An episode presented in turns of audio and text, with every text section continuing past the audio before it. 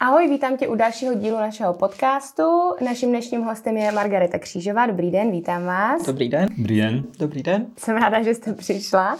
A dneska uh, si budeme povídat mm, ve třech, což si myslím, že je super novinka. Doufám, že si nebudeme zaskákat do řeči. A uh, úplně moje první otázka vlastně není až tak jako otázka, ale spíš, uh, jestli byste se našim posluchačům mohla představit. Takže elevator pitch, Margareta Křížová. No, Margareta Křížová, business mentorka, dneska na volný noze, šťastně na volný noze po mnoha letech, kdy jsem byla spolumajitelkou poradenské firmy, která se zabývá, vlastně ta Margareta pokračuje, ta Margareta se zabývá poradenství v rámci fúzí a akvizic, poradenstvím startupům, obchodní strategii a zároveň vedu akcelerátor na Newton University. No a baví mě spousta věcí, zajímá mě spousta věcí. Měla jsem taky pár pořadů v televizi, eh, na rádiu Z a co ještě, jako jsem optimista a, a jako je mi vlastně dobře. Mm-hmm. A uh, proč jste vlastně přišla k tomu mentorování? Vy jste říkala, že jste byla součástí nějaké poradenské firmy, tak uh, co vás k tomu vedlo? No, já jsem byla spolumajitelkou, takže mhm. vedlo mě k tomu, že jako po tolika letech, eh, kdy máte firmu a je to poměrně stres, protože musíte vydělávat na spoustu věcí, eh, na ten overhead té firmy a, a vlastně jsem po 50. si řekla, že možná by bylo dobrý jako zkusit něco trošku jiného nebo jinak a vyzkoušet si, jestli bych to dala sama. Byl to poměrně odvážný krok. Eh, řada lidí mi říkali, že tohle hodný holky nedělají, ale já dneska vím, že to byl dobrý krok a, a myslím si, že spousta lidí, který váhají, jestli v té půli života, když teda budu předpokládat, že se dožiju 100 let, tak eh, v té půli života udělat tuhle otočku, tak eh, je to dobrý. Mm-hmm. Vy jste vlastně v jednom rozhovoru nebo v přednášce, myslím, že to bylo zrovna pro Masarykovu univerzitu, eh, jak z UČO na IČO, mm, mm. tak vy jste vlastně říkala, že jste začali někdy na začátku 90. Mm. let s podnikáním, tu firmu, že jste měla nějakou americkou partnerku, Loris snad se jmenovala. Loris, Loris Spengler. Mm. A vy jste pak říkala, že v polovině 90. jste si vlastně ještě šla do školy. Mm-hmm. A už s rodinou a že to byl celkem stres. Tak vlastně proč jste se rozhodla jít do školy mm-hmm. znova? A na jakou školu jste šla, co jste studovala a jestli jste vlastně studovala už něco před tím, co se týkalo toho mentorování mm-hmm. nebo celkově toho poradenství? Jo. Eh, mentorem jsem se určitě nestala ve svých 30. Já si myslím, že mentorem se musí člověk jako stát nebo může stát, až když má něco odžito a, a nabere nějaké zkušenosti. Nicméně do školy jsem šla zpátky, protože pořád ještě žijeme v konzervativním světě, kde se hraje na eh, papír, který máte ze školy.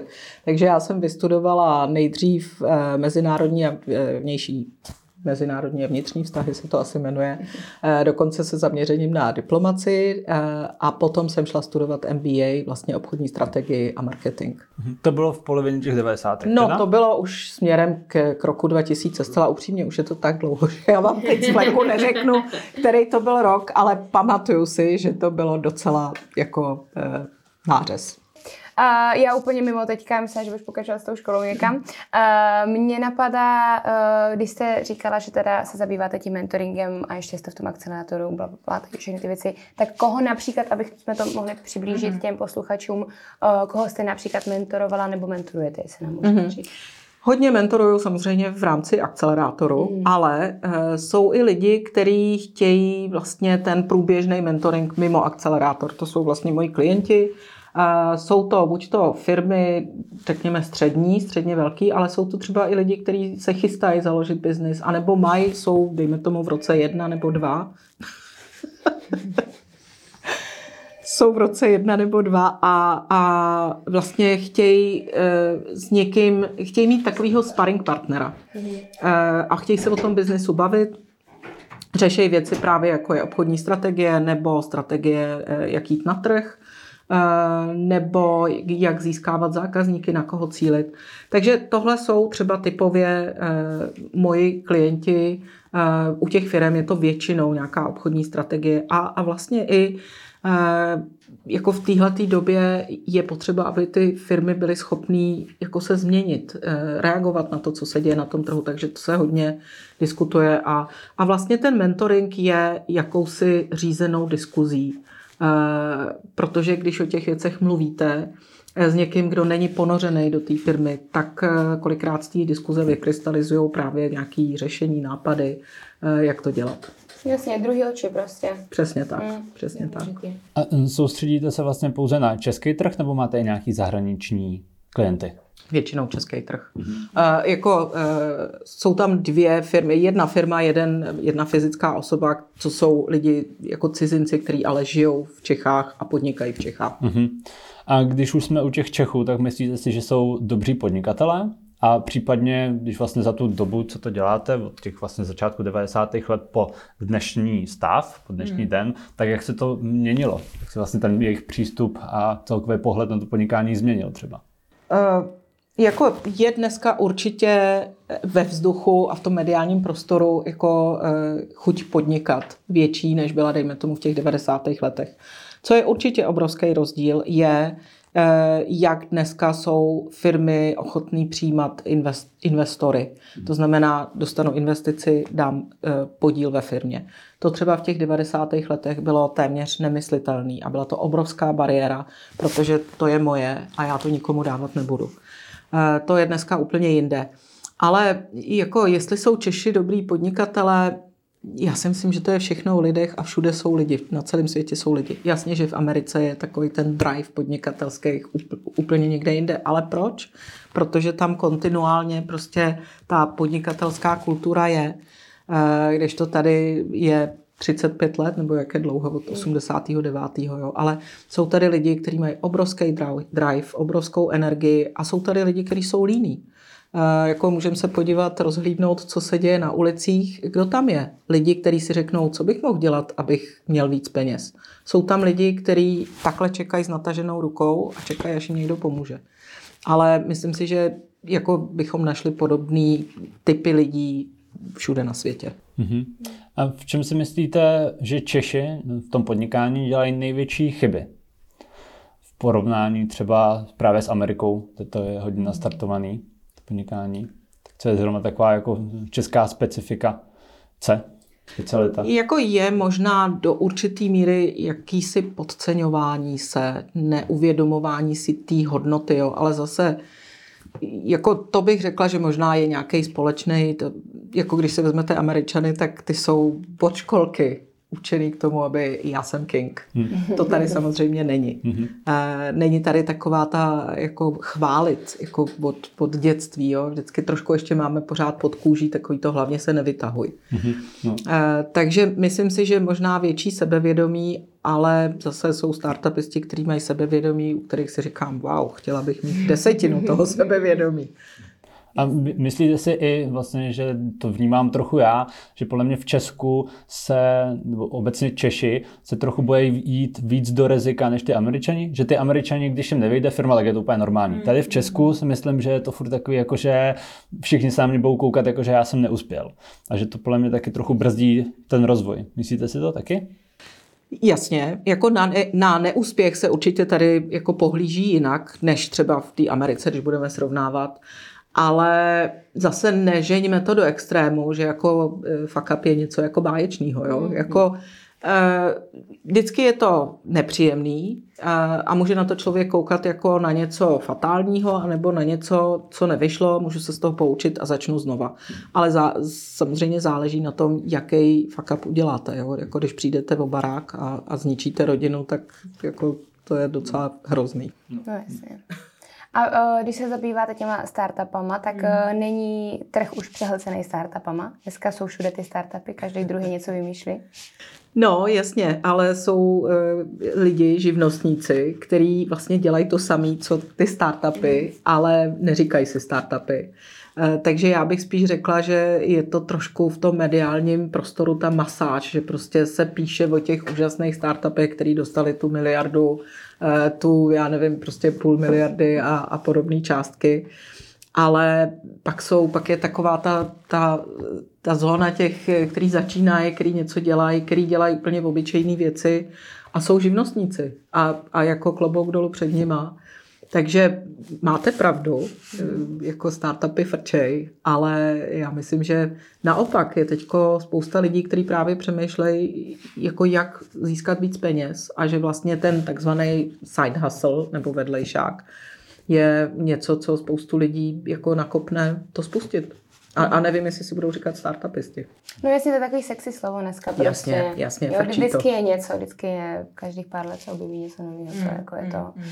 A uh, kromě těch startupů, mm, vy mentorujete, nebo slyšela jsem v nějakém rozhovoru, který jste dávala jinde, uh, že se zaměřujete i na v úvozovkách, protože nechci nikoho urážet a přijde mi to blbý věkově někoho omezovat, ale řekněme 50 plus, mm, takže mm. starší mm. generaci, než třeba Proč pro kterou. uh, ne, tak já to nemám nerada, říkám tak jako starý mladí, prostě starší generaci, než jsme třeba my.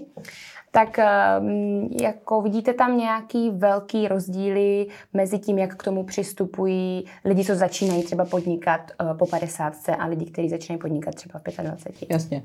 No, určitě je tam nějaká míra rizika, kterou ty lidi zvažují, ale e, já si myslím, že je to o tom, že prostě ty lidi tady jsou. Já jsem přesně z té generace 50+, plus a jsem velkým propagátorem toho, že 50+, plus je jako super, protože vždycky říkám, máte čas, nemusíte nikomu dělat svačiny do školy, nemusíte s někým psát úkoly, je to úžasný. A jako faktem je, když se podíváte na demografickou křivku, tak je evidentní, že nás těch 50 plus bude prostě hodně a je hodně. A, a myslím si, že je to o tom se naučit uh, spolu jako fungovat uh, vy mladí a my staří, uh, ta generace Z nebo mileniálové a, a tihleti boomři, nebo to, já jsem asi víc než boomer, protože každý má co nabídnout, ale každý musí jako udělat ten, ten krok ku předu. Jo, jako nemůžeme my říkat, Ježíš Maria, ta generace Z je hrozná a prostě e, nic ne, nemají, nechtějí mít závazky, to, to je super, jako nemáte hypotéky, e, nikde se nevážete, což máte volnost, máte svobodu, to je bezvadný a zase na druhou stranu je dobrý e, vzít v potaz, že my starší máme něco odžito a máme zkušenosti a, a jistou životní moudrost, jo? že nás už nerozhází, protože jsme se potkali s blbcem, už jsme zažili nějaké neúspěchy, takže jako máme si navzájem co nabídnout. A vy jste to řekla, že vám to hloupí říkat jako 50+, plus, ale na tom není nic špatného. Akorát ta společnost to dneska vnímá, že to je jako něco, o čem by se vlastně nemělo mluvit. Mm-hmm. Jo, ale ono to tak není. Jasně, já právě, že jsem spíš zastánce toho, uh, aby se právě ty lidi podporovali, protože mm. si nemyslím, že uh, život končí prostě tady v 50. Doufám. ale hlavně, uh, teď bychom se bavili o té starší věkové skupině mm-hmm. a já jsem chtěla říct, že si myslím, že by bylo super, kdyby byly, nebo já podporuju to, a už jsou takové programy, mm-hmm. kdy jsou z, vlastně zobrazovaný i romantický vztahy, i, nebo i tady ten vývoj prostě pracovní u lidí, kterým není 35, protože uh, jsem chtěla říct si, než jsme tady měli přerušení, uh, že prostě život nekončí v 35 a prostě ve filmu se málo kdy podíváte na příběh dvou lidí, kteří se shledají a je jim 55. Ale takový příběhy existují no, a je jich strašně moc a my myslím si jenom jako, já to uvádím na příkladu romantiky, ale myslím to i v tom pracovním světě, jo. Stážista, film. Přesně, přesně. Lépe pozdě než později. Přesně. E, nějak se to komplikuje jako e, book club. Ano, vše, přesně, Fonda. přesně. A mimochodem naprosto dokonalý seriál na Netflixu Grace a Frankie. Jo, to jsem neviděla. Jane Fonda a Lily Tomlin. Mm-hmm. Přesně o tom mluvíte. Mm-hmm. Bomba. Mm-hmm. No, přesně, prostě, nebo Sex ve městě teďka je novej, prostě ne, každý na něho má možná i kontroverzní názor, ale je super. Tak prostě... ne každý váží v 55, 15 no, ano, kilo ano, i s ano, ano, na ne každý jsme, ano, přesně, a tak 3 cm výšky, to je jasný, ale jako ten příklad jo, prostě... Jo, jo, jo. Souhlas. Jo, Jo, jo, no, tak to bylo celé, to jsem chtěla do sebe dostat prostě. He, hezké okýnko. Gerontologické okénko. Když, když jste řekli sex ve městě, tak já opět, co tady dělám? My se bavíme o podnikání, ale jenom sex ve městě. No. no ale tak to je business, filmový business. To je. A pozor, obrovská díra na trhu. Přesně. Protože tahle generace má peníze taky. No já jsem zrovna včera říkal Marušce, uvažoval jsem nad vlastně tím, kdy i ten filmový industry um, nahradí umělá inteligence, že do umělé inteligence, jako dnes máme GTP, mm. tak kdy vlastně dokáže ta umělá inteligence už vlastně natočit nějaký vlastní film otázka deseti, možná 20 let. Uvidíme, Já říkám, lidi bude. nebudou mít práci. Lidi nebudou mít práci prostě. Já to nevím. Já jako fakt na to dneska nemám názor, protože to nevím. No jasně. Já si myslím, že kdo má jako jistotu tyhle ty práce, tak budou ty právě živnostníci, jako Mm. Nějaký truhláři, právě věci. rukodělný Mm. práce, protože tam prostě nic- to vám asi úplně robot neudělá, jo? robot bude na něco nebo umělá, nevím. No. Těžko říct, no. Právě. OK, mm, když vlastně ještě vrátíme trochu k financím nějak, tak... Uh, Obloukem. Obloukem. obloukem, tak uh, máte nějaký tip nebo radu na to, jak si spravovat vlastní finance při práci, při studiu a vlastně na co si dát největší pozor? Eh, Já si myslím, že základ je opravdu vědět. Vědět, jak na tom jsem a jako těch aplikací, které jsou a upřímně řečeno dneska i řada bank vlastně v rámci eh, online bankovnictví má vlastně nástroj na zprávu financí. Jako pokud nejste multimilionář a nemáte prostě já nevím kolik x zdrojů příjmu, tak eh, velmi jednoduchý nástroj má téměř každá banka. A, a pak jsou apky, jo, ale zase ta apka je vlastně založená na tom, že jste disciplinovaný a fakt tam jako máte nasta- a, a dáváte tam ty informace. Jako, eh, to znamená disciplína. Mm-hmm. Disciplína, ale základ je vědět, jak jsem na tom. Mm-hmm. Vědět, kolik potřebuju na živobytí, kolik mám příjem a když ten příjem nestačí, tak vymyslet, jakým způsobem můžu nějaký další příjem eh, získat. A, a těch možností dneska je opravdu hodně. Jako dá se, když si teď tady vymyslíme, že teďko tady založíme nějaký biznis, tak ho můžeme zítra spustit. Mm-hmm. Není to problém. Jo, ale já myslím, že ta hlavní rada na zprávu financí je, musíte vědět, jak jste na tom. Mm-hmm. Informovanost je prostě must. Jasně. A to jste hezky řekla s tím, že si tady něco připravíme, protože to nás přivádí k druhé části tohoto rozhovoru, kdy jsme si vymysleli uh, takovou case study, kterou asi bych nechala tobě na objasnění toho, Mhm. co to je. My vlastně, abychom trochu posluchačům našim a fanouškům přiblížili, jak založení nějaký firmy může vypadat, tak jsme si mysleli, že vy budete zrovna správný člověk, který, se kterým se o tom pobavíme. A vymysleli jsme takový startup, řekněme, když jsme se o něj tady bavili. A byla by to vlastně software, nebo firma, společnost, eh, která vymyslí software s využitím umělé inteligence na zprávu kancelářské administrace. To znamená vyřizování mailů, datových schránek a něco, co vlastně, aby nahradila ten software sekretářku nebo asistentku. A já, když bych za váma vlastně přišel s tím, že jsem tohle to vymyslel, eh, tak ale nevím vůbec nic o ekonomii, nevím vůbec nic o financích, mm. nic o právu, tak vlastně by mě zajímalo, jak celkový tenhle ten proces založení nějaké firmy mm. o, vymyslet a co vlastně s čím se vším můžu setkat a potýkat. A tím pádem první otázka, kterou bych v rámci toho měl, je taková, jaký vlastně konkrétní kroky jsou pro to, abych si tu firmu založil. Co vlastně pro to musím udělat? Mm-hmm.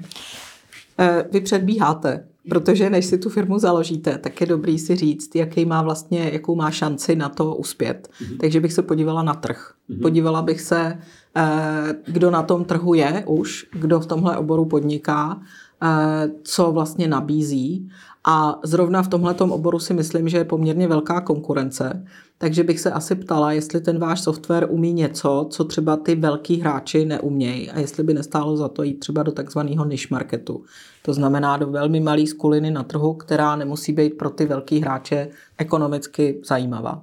Jo, a teprve, když byste si řekl, OK, tak eh, tohle je přesně ten typ služby, kterou ten můj software bude nabízet, tak bych asi navrhla, abyste si udělal i nějaký průzkum mezi lidma. Eh, abyste se ptal a taky průzkum eh, vlastně, co třeba říkají zákazníci těch velkých firm, protože tam právě můžete narazit na ten niž. To znamená podívat se na jejich weby, do jejich diskuzních skupin, na jejich sociální sítě, prostě mít ucho u země a slyšet, co ty... A v momentě, kdy tam někdo říká, hele, tohle je super, ale vy jste na mě strašně velký software, my jsme malá firma, třeba do pěti lidí a my ten velký software nevyužijeme. Tak to už je první známka toho, že tady může existovat nějaký malý, menší trh lidí, nebo firem, nebo třeba živnostníků, který něco takového taky potřebují, ale vůbec je nezajímá software těch velkých hráčů. Jo, takže takhle nejdřív se vlastně podívat, jestli vůbec to, co jste vymyslel, má šanci uspět. Hmm. Pak bych se dívala na to, kolik to bude stát. Eh, protože vývoj softwaru není levná záležitost, takže jak to zafinancujete. Tady je první taková věc, kdy lidi přijdou a řeknou, hele, já mám skvělý nápad, vím, že to na tom trhu bude fungovat, ale vůbec na to nemám peníze. Mm-hmm. Takže si najdu investora. Mm-hmm. Což zase vzniká na základě mediální masáže, že všichni budou mít investora. Toho investora získá jeden ze sta. A to jsem možná ještě optimista. Protože všichni píšou o těch úspěšných. Mm-hmm. Ale nikdo nepíše o těch, kteří dva roky hledají investora a všude jim řeknou děkujem moc krát, ale přijďte, až budete mít trakci, až budete mít jako zákazníky a bude jasný, že na tom trhu uspějete. Takže eh, to je další otázka. Je reálný, že na ten začátek eh, jako získám, invest, eh, získám peníze? Půjčí mi banka nebo mi půjčej 3F, Friends, Family and Fools, nebo mám sám nějaký úspory a mám přesně tu částku, kterou to bude potřebovat, takže když ji vyčerpám, tak zemřu hlady, protože už žádný jiný finanční úspory nemám. Mm-hmm. Jo, tohle je strašně důležitá otázka a faktem je, že je dobře, že se takhle ptáte, protože spousta lidí tuhle tu fázi přeskočí, protože to není moc jako zábavný. Že? Mm. Zábavný je vymýšlet ten biznis a už jako jít do toho. No ale když teda si řeknete, máte ten průzkum, víte, že tady existuje nějaká šance, že tady je prostě trh eh, a víte, že to dokážete zafinancovat, aspoň do té fáze toho minimalistického produktu, MVP, Minimum Viable Product, tak potom je čas na to přemýšlet, jestli si založíte firmu, jestli se založíte nejspíš SRO, nebo jestli třeba budete jako živnostník taky jestli ten vývoj toho softwaru děláte vy, nebo jestli ho děláte s kamarádem. Je to hurá akce, kamarád řekne jasně, to uděláme, to není problém, půjdeme do toho. Kamarád se naštve a odejde i s tím softwarem, takže vědět, jak si ty smlouvy postavit, jak si to mezi sebou dohodnete. A, a vlastně dát si dohromady nějaký akční plán, to znamená, co si založím, jak budu podnikat, kdo případně, když eh, fungujete ve více lidech, kdo do toho co vkládá, jakým způsobem si to rozdělíte, eh, no a, a jak vlastně půjdete dál, jak, jak dáte světu vědět, mm. že tady jste, jaký máte business model. Budete prodávat od začátku jako licence, nebo budete mít nějaký freebies na začátku, to znamená nějaká osekaná verze, kolik vlastně a udělat si nějaký finanční plán, kolik vás to bude stát, jaký budou příjmy, nedělat tam žádný hokejky, že mhm. začínám v pondělí a ve čtvrtek už jsem v zisku. Eh, mít třeba dvě verze. Jednu optimistickou, jednu takovou jako konzervativní, že to nepůjde všechno tak, jak má. Ale opravdu a na začátku jednoduše. Prostě nedělat eh, spoustu funkcí, nedělat prostě nic košatýho, protože je velká pravděpodobnost, že vám ten trh řekne, hele, tohle je dobrý, ale tohle tam nepotřebuju, ale naopak bych chtěl ještě něco jiného. Hmm. Jo, takže fakt jít s tou minimální verzí, která vás třeba i bude stát jako nejmín, co nejmín peněz, nebo tak, aby to bylo jako samozřejmě na úrovni, ale eh, prostě odpíchnout se od toho. Takže market research, minimalistická verze, samozřejmě s tím, že si zjistíte, kolik to bude stát, z čeho to zaplatíte, s kým do toho půjdete, a pak jít na trh s tou minimalistickou verzí, poslechnout si, co říká trh, co vám říkají lidi. Možná na začátku to uděláte nějakým bartrem, že vám lidi prostě řeknou, OK, já to budu používat a dám ti referenci, nebo ti řeknu prostě, co tam chci, co tam nechci, co si myslím, že je blbost. No a jít prostě krok po kroku. Mm-hmm. Super, tohle je fajn, že říkáte, protože, jak jste sama říkala, hodně lidí tuhle fázi překročí mm. nebo přeskočí. Mm. A je potřeba si tohle rozmyslet, protože v dnešní době bude hodně příběhů, ono se akorát, jak říkáte, o nich nepíše, hmm. který vlastně šli hurá do akce a nakonec toho úplně nic moc nebylo, protože došly peníze nebo se pohádali a tak dále. Ale abychom se trochu v tom příběhu a v tom case study posunuli, mm-hmm. tak všechno to, co jste mi teďka řekla, tak já bych vlastně už, řekněme, provedli jsme tenhle ten průzkum trhu, víme, mm-hmm. na čem jsme. O, Vymysleli jsme to teda tak, že jsme tři, protože um, taky to je takový uh, rčení, že uh, sudej počet do firmy je blbost a tři jsou moc. Takže aby jsme to měli trochu zajímavější, tak řekněme, má, uh, jsme tři. Mm-hmm. A jeden, který to vymyslel, to byl například já, má 50% a další by se rozdělili 25 a 25. Mm-hmm.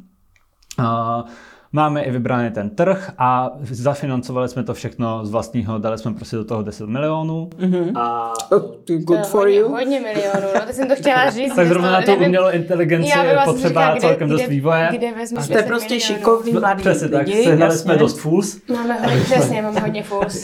Nebo ne, prostě z vlastních nějakých úspor už třeba i víc. A, a, mě by zajímalo vlastně, co teďka, jak pro, řekneme, že chceme založit firmu, mm-hmm. tak vlastně co pro to musíme udělat a kolik nás ty jednotlivé kroky budou stát. Mm-hmm.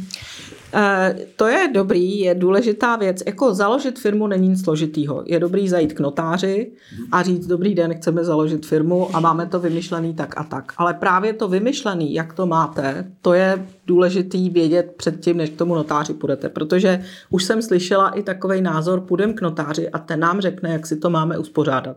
Notář od toho není. Mhm. Takže buď to se dohodnete sami a dohodnete se, přesně jak jste říkal, kdo do toho co dal, kdo bude co dělat, jak budete rozhodovat, co se stane, když tam přijde investor, to znamená, kdo bude ředit ten svůj podíl a vůbec jakým způsobem ta firma vlastně bude fungovat.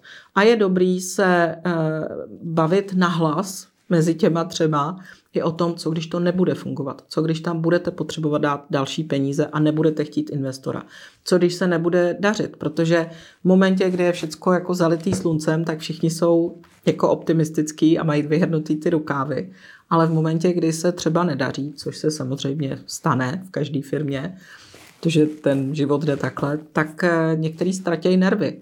Jo, začnou se obvinovat a tak dále. Na to není čas, jo. Je právě si vyhrnout rukávy a říct si, jako budeme dělat tohle, nebo mm. máme takovýhle šance. No a pokud eh, chcete jako se ujistit, že to máte dobře nastavený, než jdete k tomu notáři, tak je asi dobrý se poradit s právníkem. A, a jsou právníci, kteří se věnují startupům a i u různých akcelerátorů, i u nás jsou právníci v akcelerátoru. A, a říct jim, tohle je ta struktura, kterou chceme, je to OK. A co je tam strašně důležitý u tohohle, kdo vlastní to duševní vlastnictví mm-hmm. a kdo ho může využívat. A co se stane, kdyby, nedej bože, ten, který to vlastní, řekl, hele, mě už to tady nebaví, já odcházím. Yeah. Tak vlastně vám zůstává slupka bez obsahu. Yeah. Jo, a je důležité vědět, že duševní vlastnictví jako nemůžete jako dát nikomu. Můžete je nechat užívat. Mm-hmm. Ale musí to být dobře e, ošetřený a v tomhle případě bych se fakt jako s právníkem poradila, protože to jsou věci, které musí být opravdu jako precizně e, napsané. Mm-hmm. A musí tomu všichni rozumět, jak to je. Jasně. Um, abychom byli trochu konkrétnější v tomhle mm. tom, vy jste tam prošla, nebo dovedla jste takhle několik startupů do nějaký té fáze, mm. nebo firm do nějaké té fáze mm. toho založení, tak jestli byste nám možná mohla říct, i kolik něco takového vlastně stojí, kolik stojí notář, kolik by, by mohl stát právník, já vím, že mm. se to bude pohybovat podle právníka, podle notáře a tak dál, podle toho, jak složitá je ta smlouva mm. třeba, ale nějak tak hrubý odhady, průměr no, třeba. Úplně upřímně teda jako e, každému říkám, potřebujete založit firmu, tak si běžte k notáři, ale nezjišťovala jsem úplně, ale myslím si, že jako ty notáři jedou podle e, ceníku, jako podle daný, nebo nevím, jestli se tomu říká ceník, ale prostě mají nějaký tarify, a, a, a je to daný a myslím si, že to není, jako pohybujeme se do deseti tisíc a myslím si, že možná i, i níž. Eh, často lidi říkají, my si necháváme založit firmu nějakou firmou. Jako když začínáte, tak to fakt není nutný. Jako ta hmm. firma neudělá nic jiného, než že vám jako zařídí to, co si můžete zařídit sami. A na začátku každý počítá jako každou korunu, tak si myslím, že tohle je úplně v pohodě si zařídit sami. Toho právníka občas mají lidi takovou jako, takový ostych, že jako my nemůžeme jít za právníkem, jako kolik nás to bude stát. Já vždycky říkám, není nic jiného lepšího, než přijít a říct dobrý den, potřebuji si koupit dvě hodiny, tři hodiny, kolik je vaše hodinová sazba, kolik mě to bude stát dopředu. Mm-hmm. Jo, a, a zcela upřímně, když budete mít jednoduchou strukturu, nedáváte právníkovi žádnou 50-stránkovou smlouvu, tak si myslím, že do nějakých max třech hodin se vejdete a ty sazby těch lidí, kteří se zabývají eh, poradenstvím pro startupy, si můžou pohybovat někde do třech tisíc, třeba kolem třech tisíc. Jasně, že najdete právníky za víc, ale jako jsou určitě lidi, kteří se kolem startupů točí a to tak vám doporučují právníky, kteří jsou ověřený a který mají smysluplný hodinový sazby. Mm-hmm. Jo, takže já si myslím, že i s tím letím to pořídíte do nějakých 10-15 tisíc. Celkově ten vlastně proces jo. toho založení. Jo. A je pak potřeba ještě nějaký výdaj, ta základní kapitál. Musíte nějaký kolky, eh, zápis do obchodního rejstříku a podobně, což ale upřímně řečeno vyřídí ten notář za vás, takže v rámci tý, toho balíčku eh, založení takže hlavně se nebát a hlavně se nebát zeptat. Prostě dobrý den, kolik to stojí. Hmm. Ale je fakt, že tohle pořád, možná, že to je ten podnikatelský, jako, jak jste se ptal, jaký chyby. Ta chyba.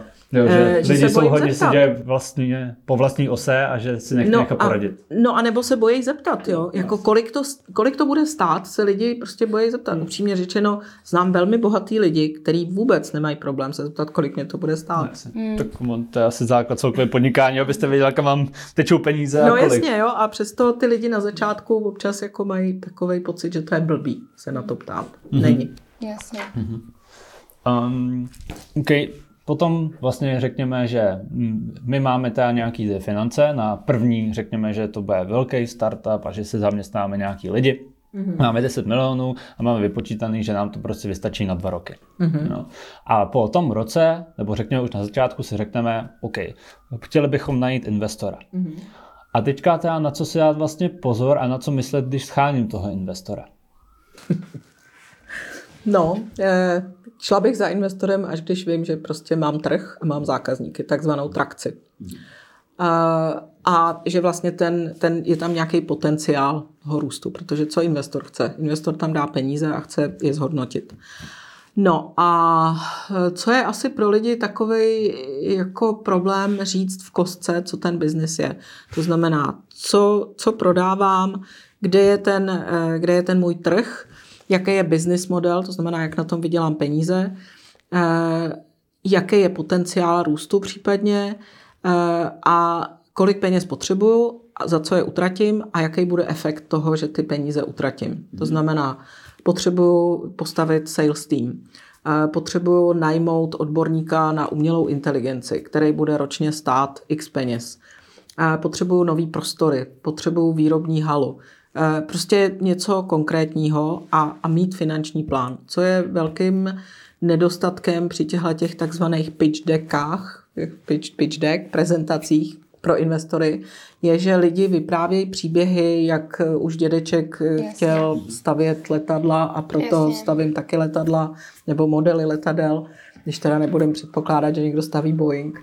A, a vlastně zapomene na finance. Mhm. Jo, a faktem je, že Většina těch investorů jsou prostě ostřílený biznismeni, který jako vědí začít toho loket, vědí, vybudovali většinou nějaký biznesy a jako třeba jednou, když potom s váma budou v tom biznesu, tak si můžete s nima povídat, ale abyste je zaujali, tak prostě musíte jít straight to the point. Jako mhm. tady jsem, tohle prodávám, tohle chci dosáhnout, takhle na tom, takhle na tom vydělám a na tohle potřebuju peníze.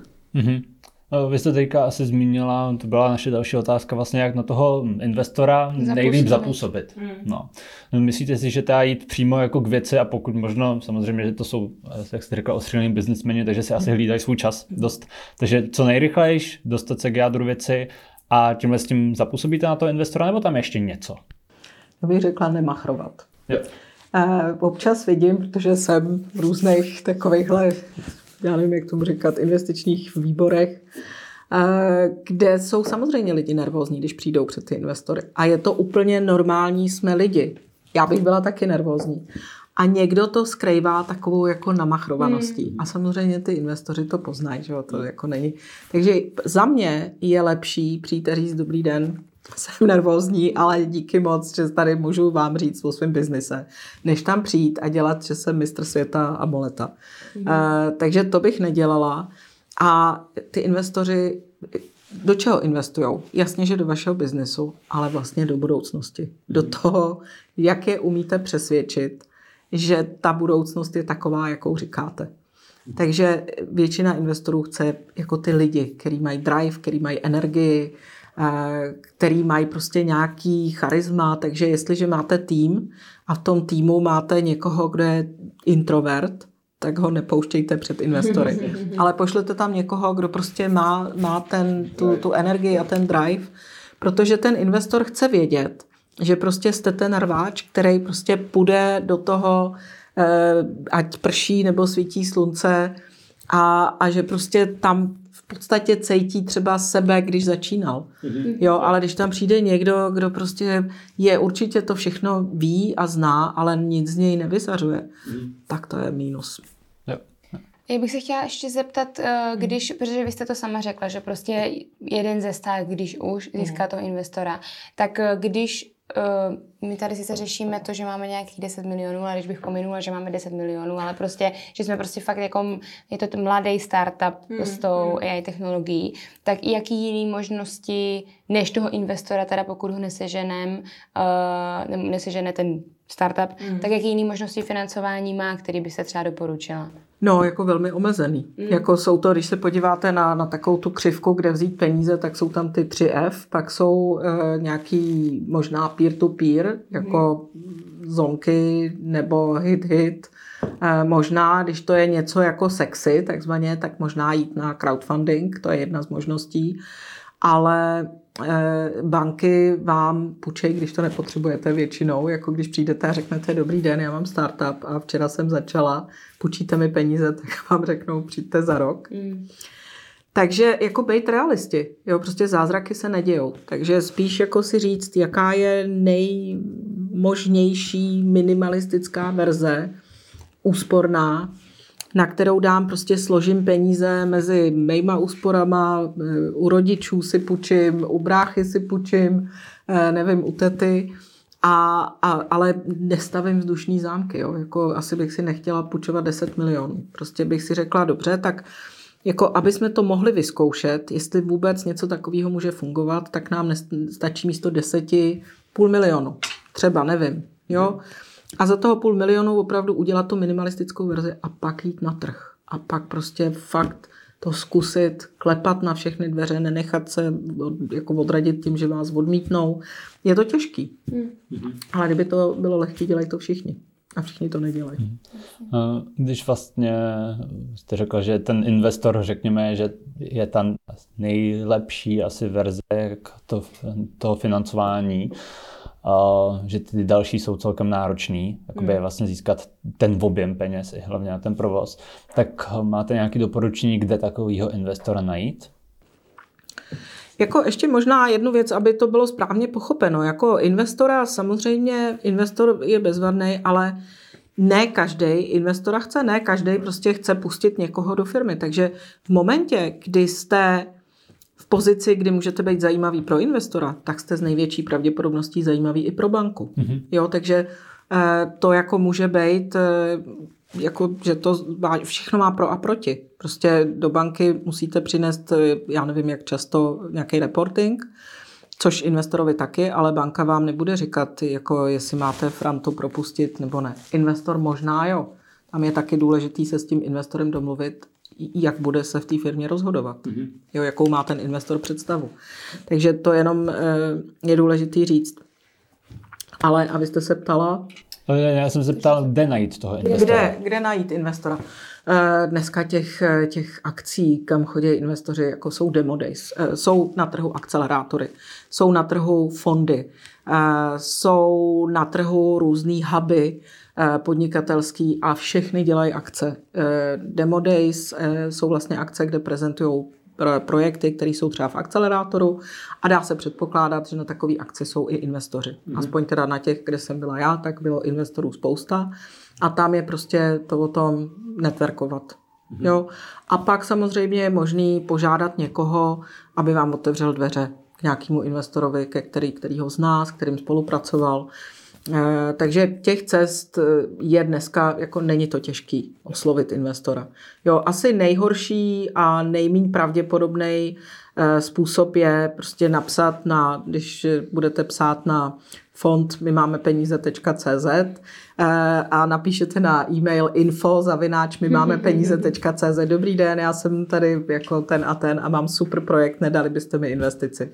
Tak riziko, že to spadne do spamu je velký a riziko, že prostě jako těch mailů přijde takhle spousta a jste jeden ze sta. Jo, takže vždycky je dobrý buď to face to face na nějaký akci, anebo říct, ale prosím tě neznáš, nebo i, i já vlastně doporučuji lidem, když jako vidím, že to dává smysl, tak eh, jim otevřu dveře k investorovi, který ho znám. Mm-hmm. A ještě mám poslední otázku k této fázi, když už jsme u těch investorů. Jaký je rozdíl mezi investorem a angel investorem? Protože to jsou hádám dva odlišný jako lidi a jaký je tam mezi tím rozdíl vlastně, aby jsme to ujasnili? Angel investor je opravdu fyzická osoba, která investuje svoje vlastní peníze sám za sebe a je, je sám. Dneska už vlastně je na trhu spousta angel investorů, který se združují do nějakých syndikátů nebo prostě do takových jako platform. Eh, Garage Angels eh, například, kde jsou jako takový hvězdní investoři. Eh, a, a vlastně, nebo Coopeo Ventures taky vlastně spolupracují s jednotlivcema. Takže angel investor je opravdu pan František Novák, který má peníze a který vám do toho dá svoje vlastní peníze. Pak jsou finanční investoři a to jsou právě různé fondy nebo tyhle ty uskupení, které investují vlastně jako skupina lidí. Mm-hmm. Jo, um, vždycky je dobrý přemýšlet o tom, kolik investorů chcete v té firmě mít. Mm-hmm. Protože investor musí být happy. Investor chce reporting, investor chce vědět, co děláte, proč to děláte. Když budete mít ve firmě pět investorů, tak budete prostě každému, jako každý, pět investorů, keep them happy je jako těžší. těžší. Takže i tohle jako brát v potaz. Eh, ale na druhou stranu já bych vždycky se ptala, jestli má ten investor takzvaný smart money. Mm-hmm. To znamená nejenom peníze, ale právě ten mentoring, ty zkušenosti, tu schopnost otevřít mi dveře, tu schopnost říct, hele, tohle nedělej, udělej, udělejme to takhle, protože už jsem to zažil. Eh, a myslím si, že řada těch investorů to dělá. Ale zase na druhou stranu je pravda, že se po trhu pohybují lidi, kteří mají peníze a který třeba já bych si do firmy nevzala, buď z toho důvodu, že ty peníze pocházejí z věcí, které nejsou úplně průhledné, a nebo z toho důvodu, že prostě přijdou, řeknou, tady máš peníze a já se za rok přijdu zeptat, jak to jde. Mm-hmm. A jako na začátku to není to, co potřebujete. Jo. Jo, takže smart money určitě. Jo. Mm-hmm. Okay, super.